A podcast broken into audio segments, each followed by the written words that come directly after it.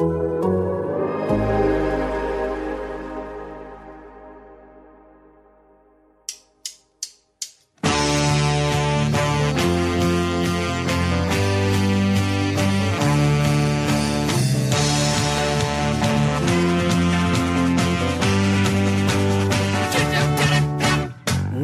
to the Total Soccer Show and our latest Americans Abroad check-in. Here we go. Today we're looking at Christian Pulisic's arrival in Milan, Tyler Adams' arrival in slightly less glamorous Bournemouth, Serginho Dest Dutch Foray, and much, much, much more. My name is Ryan Bailey. Joining me today, you know him, I know him, Taylor Rockwell. Hello. Hello, I'm excited to be here. Me too.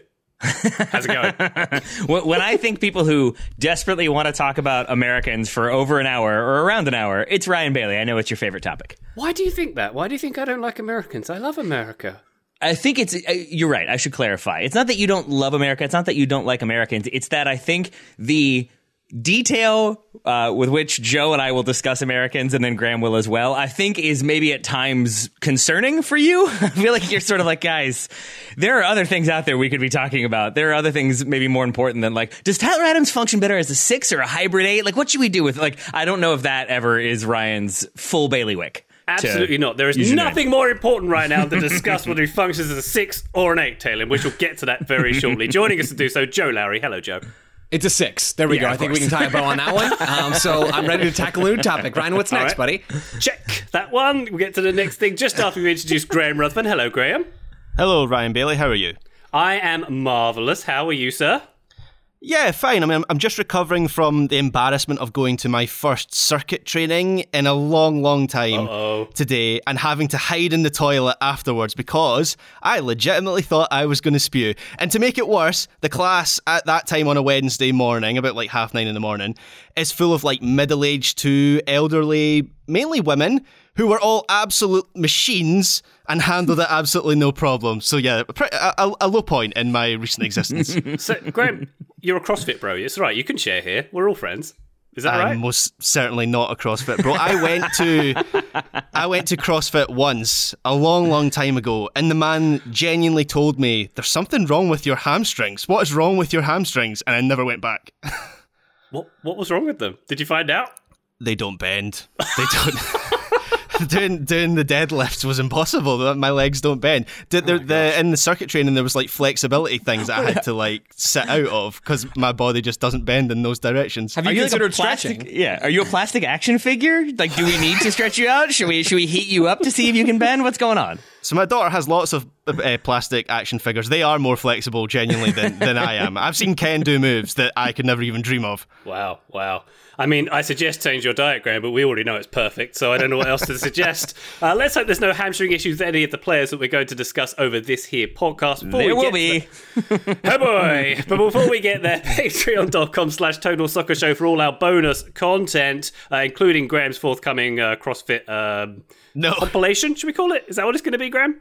that is, committed to that this? is not coming to the Patreon anytime soon. One thing that is on the Patreon, though, is your golden shoey. And Ryan Bailey, I've never been prouder. Number one, straight out of the shoe, not out of a cup. Looking at you, Joe. All for right, that one. all right, move along. Number two. It's the shoe that you're wearing. You pull it off your foot and then pour the beer uh, straight into it. By the way, a Guinness, and I think Taylor has some thoughts on the a, Guinness being the, the beer of choice for a shoey. Number three, you're wearing a football shirt. So three big ticks. Ryan Bailey, very proud. Um, thanks very much. Kids don't do shoeies, by the way. It's a silly thing we're doing, listener, if you're not aware. Uh, and if you don't know what a shoey is, look it up. It's Australian. It's when you celebrate by drinking a drink from your shoe. And I've got to say, it. I, I think Guinness is the correct drink, Taylor. It's it's nice viscosity. It's not carbonated, so you know it comes out of a shoe. A treat. It's a whole meal, though. Yeah, it's a whole meal. It also feels like you're drinking sort of like flat like sewer water at that point. I, it, it does not it, it does not appeal to me. But I'm glad Ryan for you it was the beverage of choice, uh, and I think it was it was a a well done accomplishment. Even though you went Guinness with white shoe, which is Yeah. Yeah, that in was a bold itself choice. is How, also a how's that gone, Ryan? Is it come out of the wash yet? Because you said it went straight in afterwards. Where are we It at? went straight in. The shoes are fine. Thank you for asking, Good. Joe. Wow. The, the- the Guinness connoisseurs will be displeased that I didn't let the Guinness settle for like a full 118 seconds or whatever it has to be Yeah, before you're uh, you're allowed to. Not drink. as displeased as they are with Taylor, though, who just called Ireland's national drink Czech Sewer notes water? flat sewage water. I'm sure they'll be delighted about that. Yeah, no, Guinness is good. Guinness is one of those things that, like, Yeah, every time I there it drink a. Guinness, I'm like, I, I should have more Guinness, and then I and then I don't. But I think when you're around people who drink it regularly, I get the appeal of it more, and it is a nice one to sip on. I just don't think of it as one that I'm like, yeah, let me down this like flat hamburger of a drink. Uh, but it is it is also, I think, calorically the best beer for you. So there is that. It's it's even better for you out of a shoe. I can Yeah, of attest to course. I've heard that. I've heard when that a as lot of it spills on your shirt. Anyway, let's get. Go I know we have stuff to get to. I was just going to say, Graham, if you need video, like a video idea for this week or next week, I would love for your CrossFit compilation to just be a compilation of you standing outside of various CrossFit gyms, shaking your head, and that's it. that's all it is. It's just you outside disagreeing with CrossFit's premise. Or maybe me in just various yoga poses eating pies. Just It's going to be a, a compilation of shaking his head outside CrossFit gyms and then nodding as he's outside Popeyes. End scene. Perfect, There we go. All right, look out for that on Patreon, guys. Why don't we start off talking about Mr. Pulisic? He's made a rather good move to Milan, if I don't say so myself. A 2 0 win over Bologna. The Rossoneri had this past weekend. He scored a beauty, set the other one up as well. Um, Joe, this one makes sense for all parties involved. I think so. I mean, this deal was a, a relatively modest fee. It's hard to know what the salary is. I would assume it's relatively high, but Milan didn't have to break the bank, at least on the transfer fee, $22 million move from Chelsea to Milan, according to reports.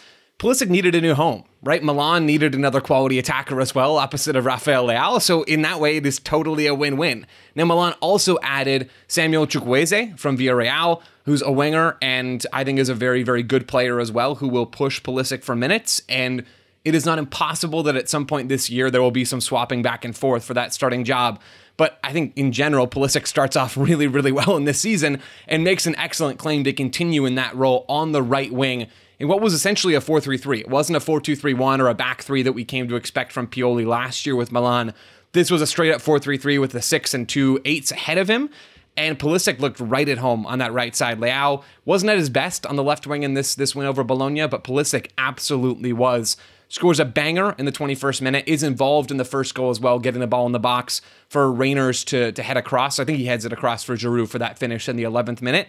Pulisic looked direct. He looked quick. He looked incisive. I really like him on that right side. We don't see him there with the national team, but I like him on that right side because it encourages him to play more quickly, right? He's not always tempted to come inside on that right foot and take four extra touches and drive into the midfield. On the right side, his his dominant foot is pointing him towards the end line rather than, you know, diagonally into the middle of the field. So he's much more direct and I think purposeful on that right side at times. And that was the version of Pulisic we saw in the opener of Serie A for Milan. He was really, really sharp.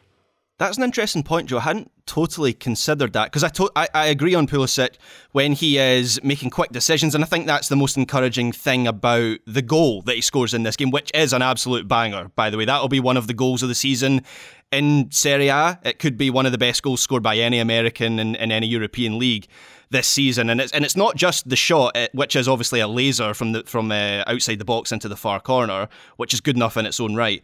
But it's also the way that he he picks it up on the halfway line. He then jinks in between two opponents. He plays the give and go with Giroud, and then when he takes the shot, there are three players around him.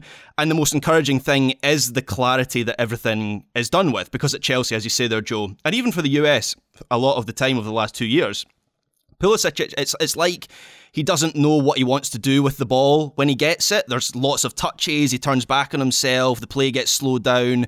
Whereas this was very, very sharp. There was so much intent in every decision, and that's obviously the Christian Pulisic we saw at, at, at Dortmund. And if Milan can get that player, then what a difference that makes. But I have been, I mentioned this before. I've yet to be be sold on Christian Pulisic on the right side. I think that's largely because I haven't seen him play a lot on that wing. When I think of games for Chelsea or the US, I think I've missed maybe the handful of games he has played on the right side. But I hadn't quite considered how his strength of which is which is his uh, strong foot would contribute to how he plays. And maybe I could be won over. Maybe if he's sharper and quicker on the right side, then that's his long term position. Um, I am equally positive uh, as you two. The only thing I would add, I think I saw some rustiness in him. Uh, he obviously has very good moments, but I also saw him try to force passes and kind of hit them to no one. He has one or two that he passes straight out of bounds while trying to play it down the line. And in most of those sequences, he gets sometimes a friendly, sometimes a cheering up, and sometimes a stern talking to from Olivier Giroud. And I thought that was a really positive sign. Obviously, the goal comes from that dribble Graham mentioned, and then the ball into Giroud and the little uh, like outside of the f- uh, foot layoff, and then the shot. So there is some relationship already developing, but I think he is already sort of getting individual instruction on the managerial side, but then also building rapport with teammates, I think it will make him a sharper, more incisive player. Joe used that word earlier, and that's the word I would agree with. We need him to be more incisive. Watching him play against a Bologna team that were very much bunkered at times in this game, and him sometimes trying to do Pulisic things and dribble four people, but sometimes also just playing simple crosses, simple passes. I think that variety is something that's been lacking. So I was really heartened by what I saw, not just from his on-field performance, but by the relationship he seems to be developing with Giroud, which is sometimes a demanding relationship. Uh, he definitely looked frustrated a couple times, but I am good with that if it means that they continue to kind of build that rapport, build that relationship, build that mm. connection. I'm we not all even dream sure. of a relationship with Giroud. Sorry, Joe. We all dream of that relationship. I also dream of what was that? He got a stern talking off. Oh, that's what a dreamboat. I'd take one of those. Tell me off, Ollie. Tell me. I'm gonna leave that one there. It, Pulisic and Giroud already have a relationship. I wanna I wanna just kind of reiterate mm-hmm. that they they played together at Chelsea, as did Pulisic with Loftus Cheek, who is playing as the right sided number eight in this game, and Tomori in the back for Kayo Tomori. Like, there's a number of different players that Pulisic already knows and has played with specifically at Chelsea in this team. And and to dial in on Giroud, he and Pulisic are like buddies. Like mm-hmm. they're Pulisic and Giroud are maybe the tightest relationship on this team, or certainly Giroud is Pulisic's tightest relationship. I'm not sure if it goes the other way, but like you see them doing all these different social hits together, and like they celebrate Burn. together. They know each other and seem to be pals. I'm not entirely sure how that happened, other than just hanging out in London somewhere. But I think you could see that bleed over onto the field. Yeah, there's moments of frustration. That's that's how it goes in a 90 minute game. But I mean, the combination play between those two players and the understanding that they have of each other's movements tie in Loftus Cheek uh, in, into that conversation as well. And I think we're seeing already Pulisic hit the ground running. Yes, with some rust, Taylor. That's a fair point, but hit the ground running maybe even faster yeah. than I thought he would because of Giroud's presence in that front line. Yeah, I think that's a really important clarification. Uh, and just to add more to it, I, I think like what was heartening to me is that I think if it were maybe two players who weren't as familiar with each other, I think we might have seen either more just like overt frustration or we might have seen nothing at all and just sort of like, oh, well, whatever. Uh, even the first goal, I think Giroud expects the ball into the box and Pulisic goes for the cross. I'm not sure he's actually aiming where it ends up, but uh, it ends in the back of the net, so whatever. But Giroud shows that frustration and then he scores, and I'm guessing some of that frustration goes. But it's that sort of like, like they have the rapport so he can be like demanding. He can be like, hey man, calm down. It's got to be into this. Like I, I don't think that could exist if they weren't already on positive terms. And the best example of that to me, uh, I love watching celebrations for what they tell us about players. And Pulisic's goal celebration I'm sure it's the sort of like how ridiculous the hit was that brings everybody over, but the whole team is over. He seems to have a few different like handshakes and individual celebrations with teammates. It felt like a very positive vibe going on with that team, which is not something he he had at Chelsea. Certainly not last season. So that alone, the the celebrations after that goal made me even more excited for this move. Mm. He told his teammates before that he wouldn't put any cheese on fish. He wouldn't have a coffee of a certain size. He, yes, he, he laid the ground rules out. Yeah, yeah, I hear Sergiño Dest as well. Yeah, he told them all those things. it was all laid out. All right. Uh, Graham just won. Note, Graham just won this whole episode. Oh we need to take a break on that and sort of uh, let that one uh, ferment a little bit. We'll be back very shortly with much more, including one of uh, Pulisic's new teammates. Back shortly. Hey, folks, this is Taylor from the Total Soccer Show, reminding you that we are inching ever closer to the start of the summer transfer window, which means there are teams that will buy and sell their players early. There are teams that will leave that business very late, and there are teams that will operate in between. But no matter what, it's going to be a chaotic situation. There's going to be offers coming through willy nilly. There's going to be transactions to be tracked and processed and make sure that enough money is there. There's going to be probably angry clubs calling to complain. There are many things to deal with. And unfortunately for those clubs, there is no sort of business tool that makes things easier, makes transactions simpler, gets the business done efficiently and effectively. But for the small businesses around the globe, there is such a service Shopify. Shopify is the global commerce platform that helps you sell at every stage of your business, from the launch your online shop stage to the first real life store stage, all the way to the did we just hit a million orders stage. Shopify is there to help you grow. Whether you're auctioning autographed apparel or selling sleek kits, Shopify helps you sell everywhere. From their all in one e commerce platform to their in person POS system, wherever and whatever you're selling, Shopify's got you covered. Shopify helps turn browsers into buyers with the internet's best converting checkout, up to 36% better compared to other leading commerce platforms. And you can sell more with less effort thanks to Shopify Magic, your AI powered all star. And I really appreciate that about Shopify. No matter how big you are, no matter how fast you want to grow, Shopify gives you everything you need to take control and take your business to the next level. Shopify powers 10% of all e-commerce in the United States, and Shopify's the global force behind Allbirds, Rothy's, Brooklinen, and millions of other entrepreneurs of every size across 175 countries. That's as many countries as will be selling players in the transfer window this summer. Plus, Shopify's extensive help resources are there to support your success every step of the way because businesses that grow, grow with Shopify. Sign up for a $1 per month trial period at shopify.com slash TSS, all lowercase. Go to shopify.com slash TSS now to grow your business no matter what stage you're in. Shopify.com slash TSS. Total Soccer Show, welcome back to our Americans Abroad check-in. Yunus Musah also joining Christian Pulisic in Milan, suspended for the season opener. Um, Taylor, what do we make of uh, England's Yunus Musah? $20 million, a five-year contract. The- uh, I hated that introduction, It but didn't, I love didn't Yunus seem like he was England's Yunus Musah Yeah. when he was bossing England at the World Cup. I didn't get that impression at all. Get him, Joe. really weird. Get him. was he bossing and Ro- England at the World Cup? Okay, kind of. he was indeed. Anyway, uh, Yunus Musah, I love this move. Uh, I, I think I love this move. Not just because it's Milan, a big team, historically a big team, uh, hopefully this season a big team, but also because it's not Valencia. And that is a big thing. They've had so much uncertainty. They've had so many different managers. He's played so many different positions and roles and had to adjust to new styles and new tactics. I love the idea of him going to Milan, and I feel like getting developmental minutes is what I think it's going to be for him this season. I don't think he's going to be a regular starter, at least not right away. I think he is probably going to be a squad player and a role player at that.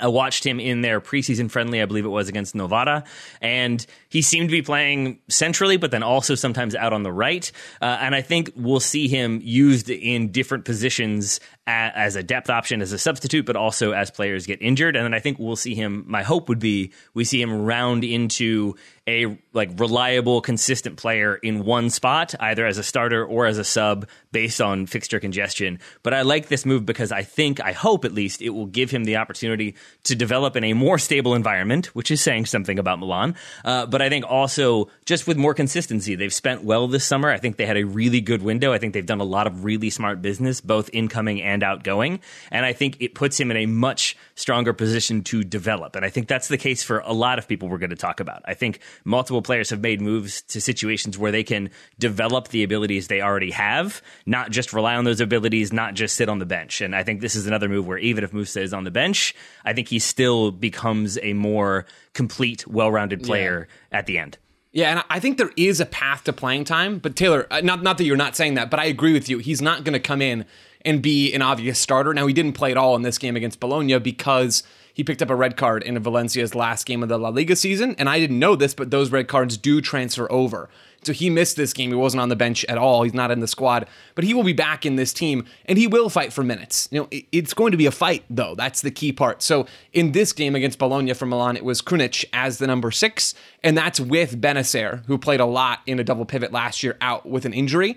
So Krunic played as the six. There's another option there, certainly when Bennacer gets back. And then it was Reijnders and Ruben Loftus Cheek as the two number eights.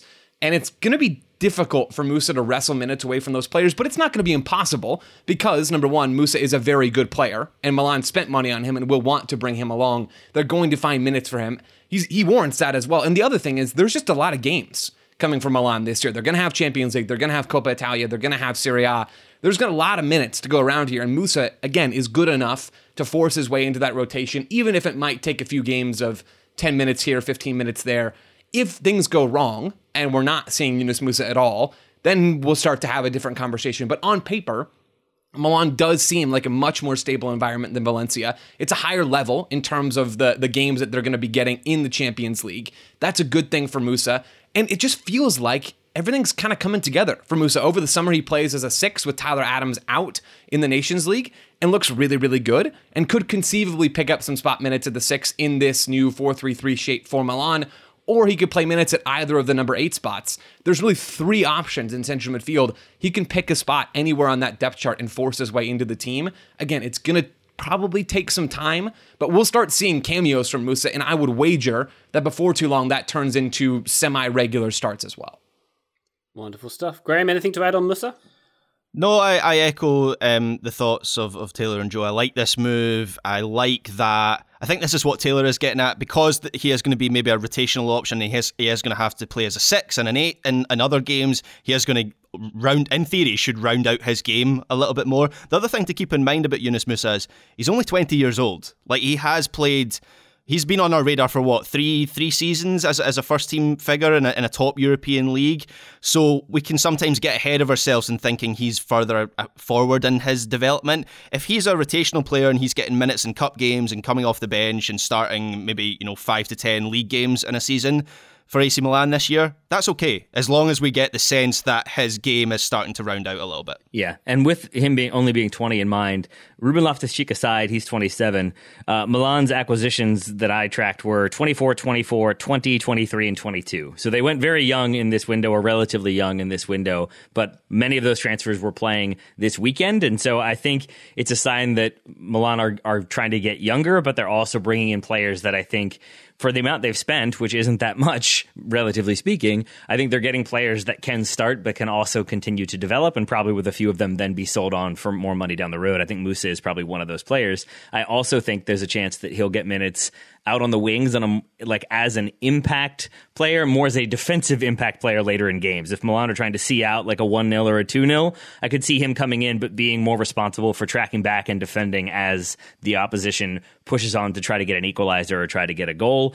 And my final thing about Milan before we move on would just be that Joe mentioned him already, but uh, it is who's the, the youngster? Tijjani Reijnders, I believe is yeah. his name, from the Netherlands. He's 25 years old. He, he started this weekend. I only mentioned him just because I, I, I would prefer if we could pronounce that as reindeers. I would like them to have a reindeer on the team, and and that's what I'm going with for now. So Tiani Reindeers uh, starting and looking good. You can pronounce it how you like, darling. That's up to you. Thank you. Don't Thank worry you. about it. I appreciate that. All right, Northern Italy, chock full of American talent at the moment. Let's turn our attention to Timothy Weah at Juventus, joining Weston McKennie there, of course. Uh, Joe, what do we make of this? Uh, what do we make of Juventus this season? Uh, are, are, they going to be a key contender, and do we see Weah as a big part of that? I don't know is the short answer. I don't think Juve are going to be a key contender, but the talent is is there.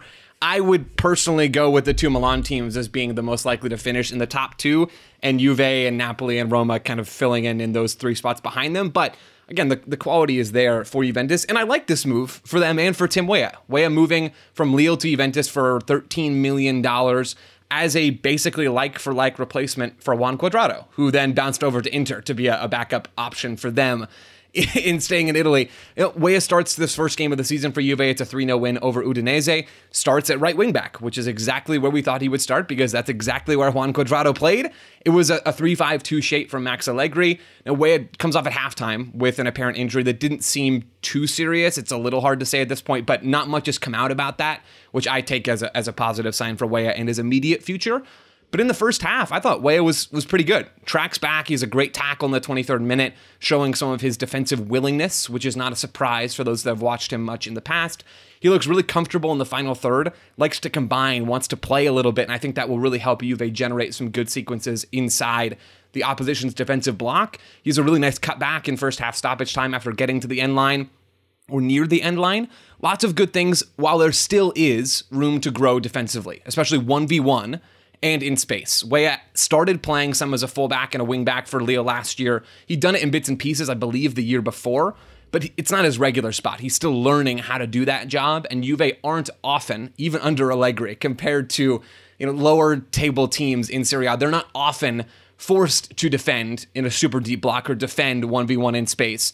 But it, it does happen, right? It does happen. A way it doesn't look totally comfortable in that role, but in general, you can see that he's done this job before. You can see that it's a better option for him, in my view at least, than it is for him to be on the wing because he doesn't score goals. Like he doesn't score goals. He doesn't really create a ton of super dangerous goal scoring chances for himself in the final third. He's got 10 goals, 10 league goals, I should say, in his entire professional career. It's only 5,000 minutes because he's been injured a lot and, and, been a backup in different situations, but it's not a good goal scoring record. And what he does well is combine, move off the ball, run into the depth, and, and serve balls into the box. And he can do all of those things, I think, in a more impactful way as a wingback. So I'm super bullish on this move and looking forward to seeing a lot more of Weah yeah. on that right side for Allegri there is quite a bit of talk about Timothy Weah in Italy right now. Now, some of that is down to the fact that he's the, I believe, the only new signing that Juventus have, have made this this season.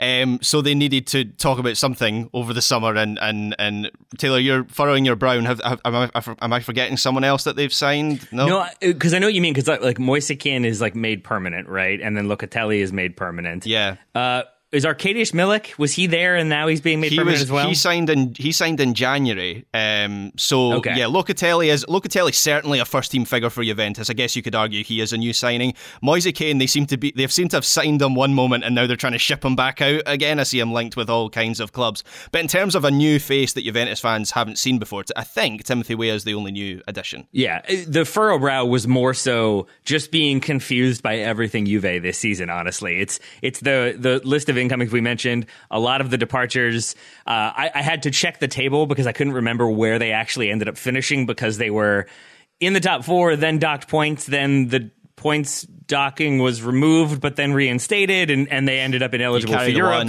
yes, then, exactly, yeah. exactly. So it, it's a confusing situation, Graham. Uh, your explanation was not confusing. Don't worry.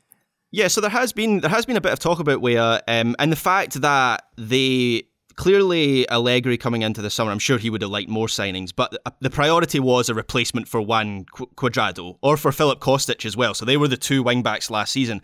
And honestly, I just think those two two players had gotten too old to to play those positions. I know Kostic was a relatively new signing, but I think he's 31, 32 years old. He was a good player for Frankfurt. It felt like he hit his, his ceiling. So just having, watching Weah in the first half of the, the game against, uh, who was against Udinese at the weekend, which by the way, that was the good half for Juventus. I think they're 3 0 up at half time. So that's, that's a good sign. There just seemed to be a lot more verve and mobility about Timothy Weah, and I agree with Joe. He is going to get tested in a defensive sense. And my impression of Allegri actually is he generally likes his wingbacks to defend a little bit more than is customary. I'm not saying it's a it's a block of five, but if you think of how Kostic and certainly Cuadrado would play for Juventus, they they were you see wingbacks sometimes and they're just they're just forwards. But in this Juventus team, they they do tend to sit back a little bit.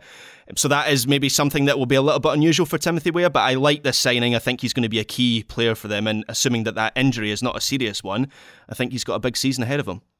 Um, well, Juventus kind of have a new signing in Weston McKennie coming back, of course. Uh, we all remember that sad train journey he took out of Leeds at the end of last season. Yeah. Um, Graham, is is he uh, staying in Turin? Do we think? What's the situation there? So, of all the players that we've discussed and are going to discuss today, I think Weston McKennie is the one I struggle to get a read on the most. To give you the truthful answer, I, I honestly don't know what his season is, is is going to look like. He did come on for Juventus against Udinese. Um, he actually comes on to replace Timothy Weah. So he's not completely out of the picture, which I thought was a possibility heading into this season. I feared he might be just frozen out entirely. Um, but then when he comes on for Juventus, he plays, as I mentioned, he comes on for Timothy Weah. So he, he's playing at right wing back. And I, and I guess he played right side of a midfield four last season, or at least the first half of last season for Juventus. So positionally, if you were to plot that on the pitch, there is quite a bit of overlap. But in terms of what Allegri wants from that player in that position, I, I just don't know. Maybe maybe uh, Joe and Taylor disagree. Maybe I've not seen him in that position before. But I, I just don't know if McKennie has that skill set to offer the same things as, as, as kind of Timothy Weah. There might be rotational game time in the midfield three. I don't know if Allegri sees him as a central midfielder. Going back to last season and the season before when he was playing on in, in a kind of wider position in that midfield four, he he didn't really play in the centre much. And the other confusing thing about Weston McKennie is there's there's not a lot of speculation around him either. There's been a couple mm-hmm. of tentative links to the Bundesliga, but that felt that was about a month or two ago. Weirdly, I, I found a, an article that linked him to Newcastle a month ago. I don't think there's anything much in that. My prediction is he probably will still get a move. That's just a hunch rather than any inside information, but it could be a deadline day loan or something like that because I'm ju- I'm just struggling to see a place for him in Juventus. Keep in mind that Juventus have got guys. Well, they've got Paul Pogba to come back into the into the picture as well. Do so, they? Yeah, I don't. Wow, really? well, in, in theory, they do. Yeah, it's an abstract concept, Paul Pogba, at this at this moment in time. But yeah, I, I, I honestly don't really know what McKennie's season looks like. Yeah, I think partially that that uh, Newcastle link is just because somebody saw him wearing black and white stripes for Juve and just thought like, yeah, sure, it's either Nottingham Forest or Newcastle, one or the other. I think this is going to be a fascinating season for Weston McKennie because, to my mind, he has until last year mostly just had success. Even when Schalke are struggling, he becomes a key player for them. He becomes a, a leader figure for them, and then obviously does the same for the U.S. men's national team and is such a a leader on the pitch, but also a vibes leader. He's very much the good energy sort of guy. He gets the move to Juve and has has plenty of success there and, and becomes a pretty celebrated figure. And, and the move to Leeds, my assumption is that that was just meant to be Leeds will stay up. We'll make that permanent. We'll make a bunch of money off of him. And on we go. And when that doesn't go that way, and then he returns to Juve, I think they were not planning to have him back. I don't think Allegri really had him as part of his plans. And so now in comes this player who is sort of unclear where he fits in, if he fits in at all. But also, as I said, like he's a very big personality. And I mean that in a positive way, not in a like coded negative way. And so to have him back at Juve, I'm, I'm assuming it helps the locker room, but it's also a strange thing to have a guy like him not be like in and around that first team as much. And so I think it does likely end in a move for him either this summer or maybe more likely in January as like once you they are more established and they know who's going to fit and who's going to deputize. If he's not one of those starters, if he's not a substitute, then I feel like that's when they'll try to move him on either uh, for a short term loan with an option to buy or selling him outright, depending on how things go. But I, I have a hard time seeing him playing himself back into the starting eleven for Juve this year. Ryan, because I want to make you happy. Uh, and I, am going to make a prediction about He's Weston moving to McKennie. Wimbledon. I, yeah, moving to Wimbledon. That's right. Uh, I, I am predicting that Weston McKennie will play at least 1,500 league minutes, regardless of where he ends up, and that includes staying at Juventus. McKennie does this thing where, like, regardless of what's happening in his life, whatever's happening with a club, he still finds a way to get on the field. I mean, guys, he played 45 minutes on on the right side of defense in this game. I agree that you know maybe this is not what Juventus had planned for Weston McKennie, and maybe they didn't expect to have him back, and maybe he does end up moving. But even if he stays, I think he is still going to find a way, whether he's falling backwards into it, tripping over it, or, or actually running towards it, find a way to be a, a relatively integral part of this team. Even last year, before he goes on loan to Leeds, he played like a thousand league minutes for Juve in, in, in that season. He played what, you know, 1,300 minutes the year before. I think we're going to see Weston McKennie still find a way to have a key role for this team. I'll be pretty surprised if he doesn't hit 1,500 league minutes for either them or another impressive club if he decides to move. It's like the uh, the meme of, of Mo throw, throwing is it Barney or Homer out of the pub Barney, out of the I think, bar yeah. and then turning round and he's behind them again. That's West McKennie at Juventus. Wonderful stuff. Uh, Joe, the, the same chills I got down my spine when I saw the England team coming out the tunnel at the World Cup final. I get those when you make predictions on TSS. So thank you. Oh, I feel good. You're welcome. good. You're welcome. Uh, that that feeling was not uh, followed up by anything joyful, though, was it? We'll see. Time will tell. Fair enough. Fair enough. Ooh, you. Let's talk about Tyler Adams. He's gone to Bournemouth, everybody. Um, Graham, what do we make of this one? Is that a good move for Tyler Adams? It's not. He's he's avoided uh, landing in the dumpster fire in Southwest London. He could Yeah. have landed in potentially, but uh, what do we think about this fit? What I will say about Adams' move to Bournemouth is there, there's a plan for him at Bournemouth, right? So we we can talk about the stature of the club. Bournemouth are one of the smallest clubs in the Premier League. Normally, I would say the smallest club in the Premier signed League. him. Until they signed him. exactly. Now they're the biggest club in the, in, in, in the Premier Correct. League. Uh, certainly bigger than Luton, who are the only team that I would maybe put in, in in terms of size below Bournemouth. But anyway, it seems like maybe he signed up for another fight against relegation. So that that's the that's the downside from this move. But as I say, there there is it seems like there's a plan. It seems like uh, Andoni Iraola wants him. So looking at Bournemouth's team against Liverpool at the weekend, Ryan Christie played as one half of a double pivot in, in that game. Now, Ryan Christie is a player that I know well. I've watched him for years. He's a very versatile player, can play in a number of different positions. I, however, have never seen him in a double pivot, and that doesn't seem like a good use of his skill set. So, yes, I think there is a place for Tyler Adams in this team. I think he will start pretty much every match for Bournemouth this season, assuming he can stay fit, which obviously was an issue for him at, at, at Leeds. I also like the fact he's going to play for Iraola um, so Iraola's Rayo team last season were a team that I watched a fair bit of.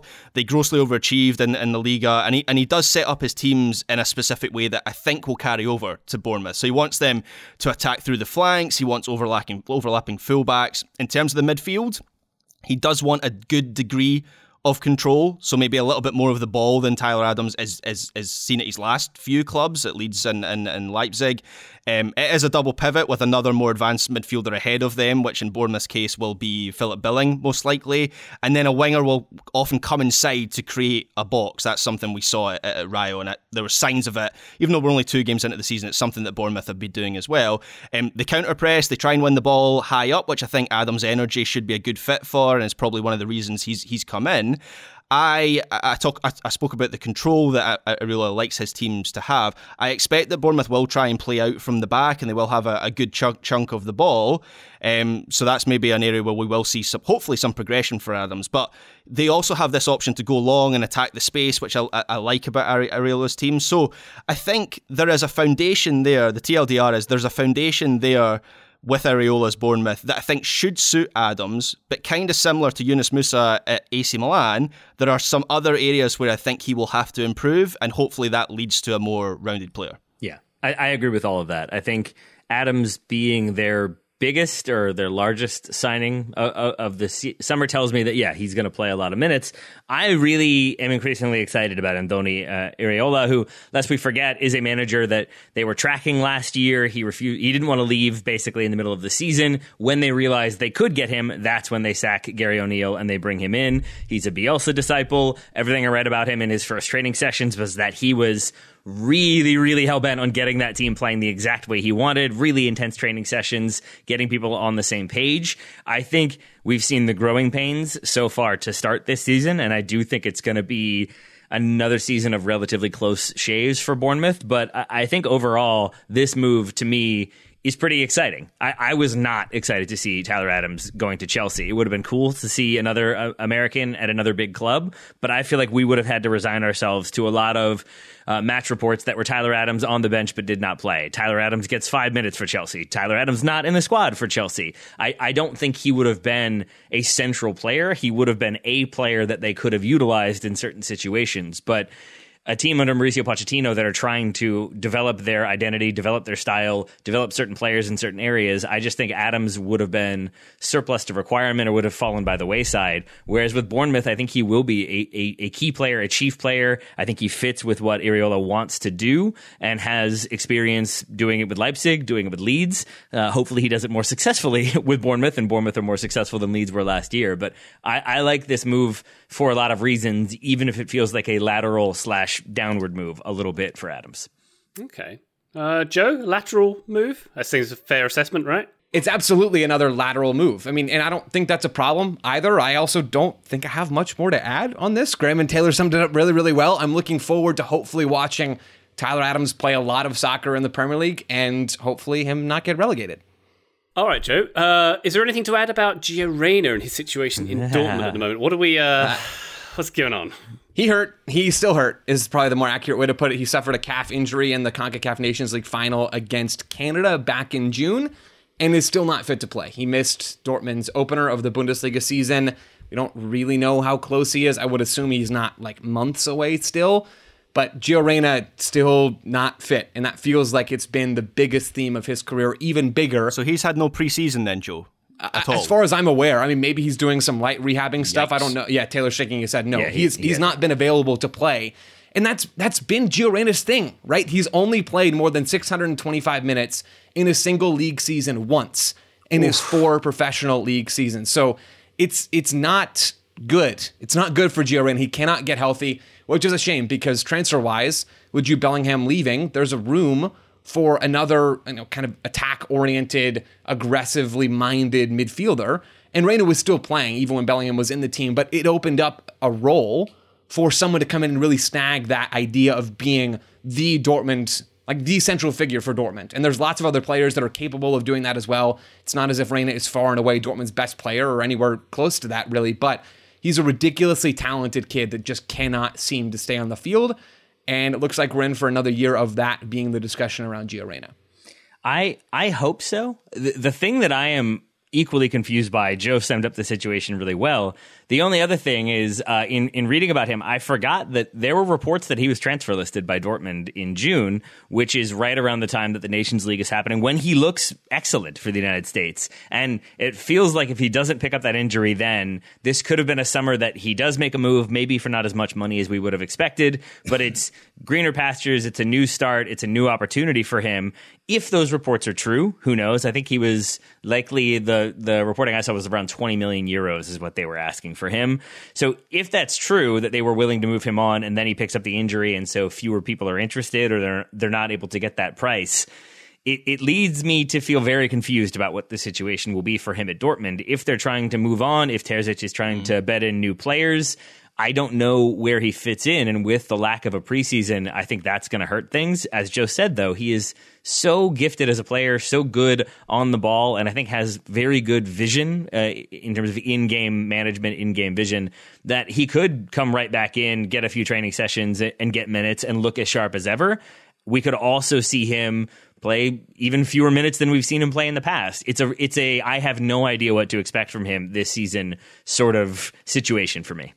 Yeah, Bild were, were running with a story ab- about two months ago that Gladbach wanted him on loan. Now, I don't know if that was just Joe Scally willing those rumours into existence so he can play with his best mate, but uh, it says something that Reyna's status at, at Dortmund, as you say, Taylor, that I read a report that he might be offloaded or sent out on loan, and that didn't seem ridiculous to me. Yeah. And that's a shame because a couple seasons ago, it really felt like he was going to be the next, you know, 60 million euro Dortmund player that goes to a big Premier League club. And it feels like we're a long way away from that at this moment in time. Uh, Joe, just going back to the makeup of the midfield and, and, and the squad, I was, you mentioned Jude Bellingham leaving, and I was hopeful that that would provide a bit more of an opportunity. But when I looked at this at this Dortmund squad and the signings that they've made this summer, I, am not sure. I wish it was the case, but I'm not sure it will actually be the case. They've the two big signings that Dortmund have brought yeah. in this summer have been, um, is it Mitja and and Marcel Sabitzer.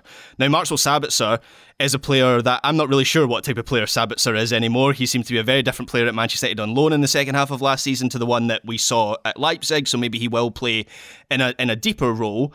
But nonetheless, if you consider they've replaced Bellingham with those two central midfielders, and then he's still kind of up against the same attacking players for game time, like Marco Reus is still there, Donyell Malen, Julian Brandt, Thorgan Hazard, Adeyemi. They're all still part of the squad. So even though Bellingham has left, and as I said, I'd hope that would change the situation, I'm not convinced when you put all the pieces in place that it actually has. Oh dear. Poor Ruthven hamstrings, affecting not just members of this podcast. Yeah, don't take mine. You know, we were selling off Joe's hamstrings during the World Cup. He doesn't want mine. Indeed. All right, let's take a quick break. When we come back, we're going to talk about Matt Turner and his Premier League adventures. We're going to talk about PSV, America's new team. Watch out, Wrexham. Back shortly. This episode is brought to you by LinkedIn Jobs, who would like to remind you when you're hiring for your small business, you want to find quality professionals that are right for the role. You don't want to end up with Ryan Graham and Joe. Just kidding. Just kidding. Very much just kidding. Because I was very fortunate to have the three of them all join the show. And I had existing relationships with all three of them that allowed me to know that they could handle the the the uh, the amount of work that would be required, that they could be diligent in their tasks and be very effective on mic. And all three of them are. But again, that's because you have the existing relationship. If you don't feel like you have that with potential hires, then LinkedIn is going to make it very, very easy, and they're going to make it feel like you're connected to that person. They have a vast network of more than a billion professionals, which makes it the best place to hire because it gives you access to professionals you can't find anywhere else. But when you are setting the requirements and making it very specific as to what you're looking for, you can very quickly narrow it down to find the right candidate for that position. Hiring is easy when you have that many candidates. So easy, in fact, that 86% of small businesses get a qualified candidate within 24 hours. And LinkedIn is constantly finding ways to make the process easier. They even just launched a feature that helps you write job descriptions, making the process even easier and quicker. 2.5 million small businesses use LinkedIn for hiring, and you can too. Post your job for free at linkedin.com slash TSS. That's linkedin.com slash TSS to post your job for free. Terms and conditions do apply. Thank you very much to LinkedIn for sponsoring today's episode. Total Soccer Show, we are Americans abroadsing everybody. Matt Turner is at Nottingham Forest. First choice between the sticks, Taylor. Played both games in the Prem so far. What do we think? Uh, I, I think Joe is incredibly happy. I will cede most of my time to Joe, other than to say that if you need a cheap depth option for your fantasy Premier League team. Matt Turner only costs four million, so you can get him if you need to uh, to spend some money elsewhere. You Wow. don't actually have to play him if you don't want to, but you can get him in there, uh, and he'll save your budget, and then you get to have an American in your team. That's really good for a, a potential first choice keeper as well. To have that level, that's good fantasy tipping. Well done. Yes, except that he plays for Nottingham Forest. And that's the thing. That's exactly where I was about to lead us. I don't know how scoring works in fantasy. I'm not playing this year. I forgot about it three games into last year. I wish you all the best of luck. But uh, I- I don't think goalkeepers get a lot of love for conceding goals. And Matt Turner has already conceded some goals, but they've been absolute bangers, right? And that's kind of what you get as Nottingham Forest goalkeeper. You're going to concede some goals, conceded two to Arsenal and a loss to open the Premier League season, and one to Sheffield United in a win in in uh, match day two of the Premier League season. So it's been a fine start to the year for Nottingham Forest. And despite conceding those goals, and this is where the nuance between FPL and, and sort of real life comes into play. Despite conceding those goals, Turner has been good. Like the goals that he's scored, that, that he's conceded, excuse me, have been really, really difficult ones to get to. And he's made some huge saves already for Nottingham Forest. There will be lots of attacks coming his way this season. I'm not sure if, if Forest are really in the thick of the relegation battle. It's a bit too early to say for sure. But regardless, they're going to be at a talent deficit in a lot of ways against a lot of teams in the Premier League. So we can expect a lot of shots coming at Matt Turner. And I'm excited for that. Like, we'll get a chance to see a full season of Matt Turner starting in the Premier League, which obviously we did not get for him last year in his first season in England. I don't think he played a second for Arsenal in the Premier League. He got a few cup games along the way, but this is his chance. And, and it's a chance for the US as well to have a goalkeeper starting at the highest possible level. It's been a while since that's been the case. It felt like we kind of waddled through, the US waddled through a lot of the last cycle with goalkeepers either in Major League Soccer or on the bench. Zach Steffen with Manchester City. So to have Turner playing week in and week out for a team at the highest possible level, I think is a, is a good thing for him. It's going to be fun for us as we get to watch what kind of saves he pulls out. And I think it's going to be a good thing for the US as well. He is going to have to pull off a lot of saves. Strangely, actually, Forest have conceded the third fewest shots on target in the first two games of the season after Arsenal and Man City, which is is bizarre and doesn't line up with what I know to be true. And I'm sure that will uh, that will even out over the course of the season, particularly with the quality of defenders in front of Matt Turner. That is the thing that gives me concern. So Forest started a back three against Sheffield United last week, and two of those three players were Scott McKenna and Joe Worrall. And it's staggering to me that Forest have signed roughly 300 players in the last 12 months, and they're still playing those two in the Premier League. Joe Worrall was one of the worst defenders I've ever seen in the Scottish Premiership, and Scott McKenna's fine, but man, he is he is pretty limited. So. Yeah, that, that that concerns me. The one thing, the one saving grace for Matt Turner is I think the approach that Forest have kind of um, settled on under under Steve Cooper in the Premier League might make up for that lack of quality in defence, um, where they are just fully a counter-attacking team now. They tried to do some possession stuff last season, and then they just kind of leaned into letting Brennan Johnson and Gibbs White and now Anthony Elanga cook on the counter. So if the lines between the defence and the midfield are, are tight enough, then in theory Turner should benefit from that and the number of bodies around the box and the number of shots that he will face. But yeah, it feels like if Nottingham Forest are going to have a good season, meaning they stay up again, I think that's the aim for them again this season, then Matt Turner's going to have a, a good campaign. One of the worst defenders in the Scottish Premiership. That is a damning indictment if I've ever heard one of a professional Yeah, soccer player. and one of one of the Scottish Premiership teams, Ross County, took a Wimbledon defender like Will two Nat- weeks yeah, ago. Will Nightingale, who might uh, be a contender for that title, Graham. We shall see as that time moves on. Uh, listener, join us on a trip to Eindhoven now for America's team, PSV, who now welcomes Sergiño Dest to their ranks. He's on loan with an option to buy. Uh, joining, of course, Malik Tillman, who's on loan from Bayern, and Ricardo Pepi. Graham, fun? Lots of Americans in Eindhoven. Yay? Yeah, good. Yeah, it, it, is quite fun. I'll start with the most positive, one of the player I'm most positive about, and that's that's Sergiño Dest, who I don't know PSV's team that well. I did watch you them already against dunked Rangers on him earlier. last- You can't come back from it now. like you can't say did- nice things now.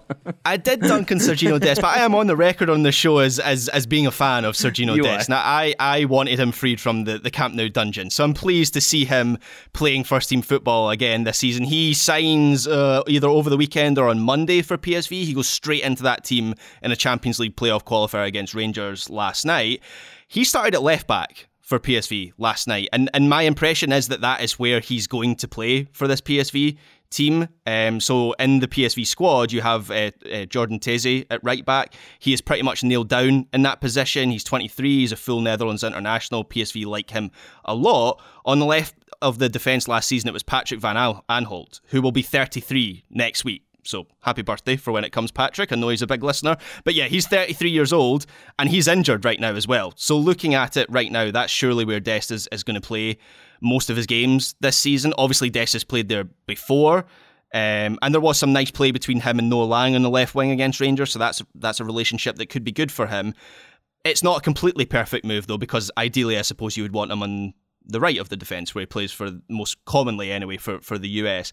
The other two players, I'll talk a little bit about Malik Tillman because he's the one that I, I know the mo- the most of, and then I'll pass the mic for Ricardo Pepi. But with with Tillman, I'm not entirely sure if if he's going to be a first team starter for PSV this season. So Dest will start most games, even if it's at um, at left back. It's pretty telling he went straight into that PSV team for last night. Tillman's on the bench last night against Rangers, doesn't come off the bench despite the narrative of him being the one who knocked out PSV in the Champions League for Rangers last season. And so me as a neutral wanted him to knock out Rangers for PSV this season so we could do a complete flip. But when I look at the PSV attack, there will be some rotation, obviously, because they're in Europe, the number of competitions that they're in. But they've got Johan Bakayoko, plays the right side. He is a very promising 20 year old uh, Belgian international. Then it's Vertessen on the other side, who, uh, again, is a very promising Belgian youth international. And then Isaac Babadi plays centrally. And he's he's maybe the one you'd think Tillman has a chance of, of, of dislodging but I don't think he's going into that team to be a star, as was the case at Rangers last season. That is that is the difference, and you could argue maybe it's a you know a step up. I guess it maybe depends if PSV make it into the Champions League. Of course, Rangers were in the Champions League group stages last season, which is actually where Malik Tillman looked kind of most out of his depth. So certainly progression to be made there. Um, so he's got he's got a crowd to make his way through to get into the first team. I do think it will be a big season for him because if he doesn't make an impression on loan at PSV this season, then at the end of the season, it, it feels like he's maybe going to have to fall back again to get first team football at a lower level. Yeah, I- think we're still a bit away from seeing Malik Tillman really burst out at this level. It, seems like path to playing time is not the easiest one for him. And I still just don't totally see it in his game. He's good at a lot of things, but still has a lot of work to do, both with, with the ball at his feet and off the ball. So I don't think Tillman's close to the finished product, and that's going to make finding minutes difficult, not impossible. He's a good young player with lots of chances to improve between now and the end of the year. But I, I, would not be surprised to continue seeing him, you know, either pop in and off the bench or or kind of end up on the bench for different periods of the season. And the same kind of goes for Ricardo Pepi, moving from Augsburg to PSV for a reported $10 million fee there's not an obvious path to starting minutes. Okay, actually, I take that back. The obvious path is Luuk De Jong getting injured, but but Pepi is number two on the striker depth chart for a team that plays with one striker, and that makes it a little difficult for a 20 year old that we're kind of waiting on to have a real breakout year. He has, I think, 12 goals last year in the Eredivisie for Groningen, which was a good but not great season for him in a league that is notorious for being difficult on opposing defenders as they get blitzed by attackers, right? So I guess the hope for Pepi this season and my hope for him is that there's some stability, right? A couple of years ago, moving from Dallas to Augsburg, that went terribly.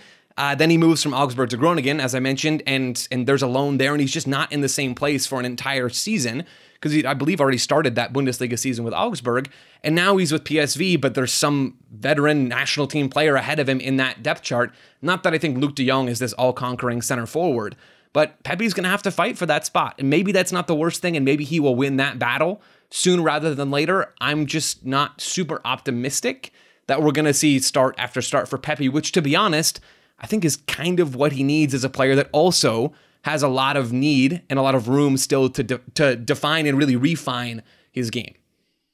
Taylor, you pumped for America's new team? Um, Wrexham going to have to take a back seat now? Is that what I, we're I thinking? am. I am, especially because I think sort of it's the same situation for all three of these players that like they all have to prove themselves for different reasons and with different expectations. But I think all of them have a point to prove in a league where I think they're capable of doing it. And with somebody like Pepi, I, I fully agree with everything Joe said.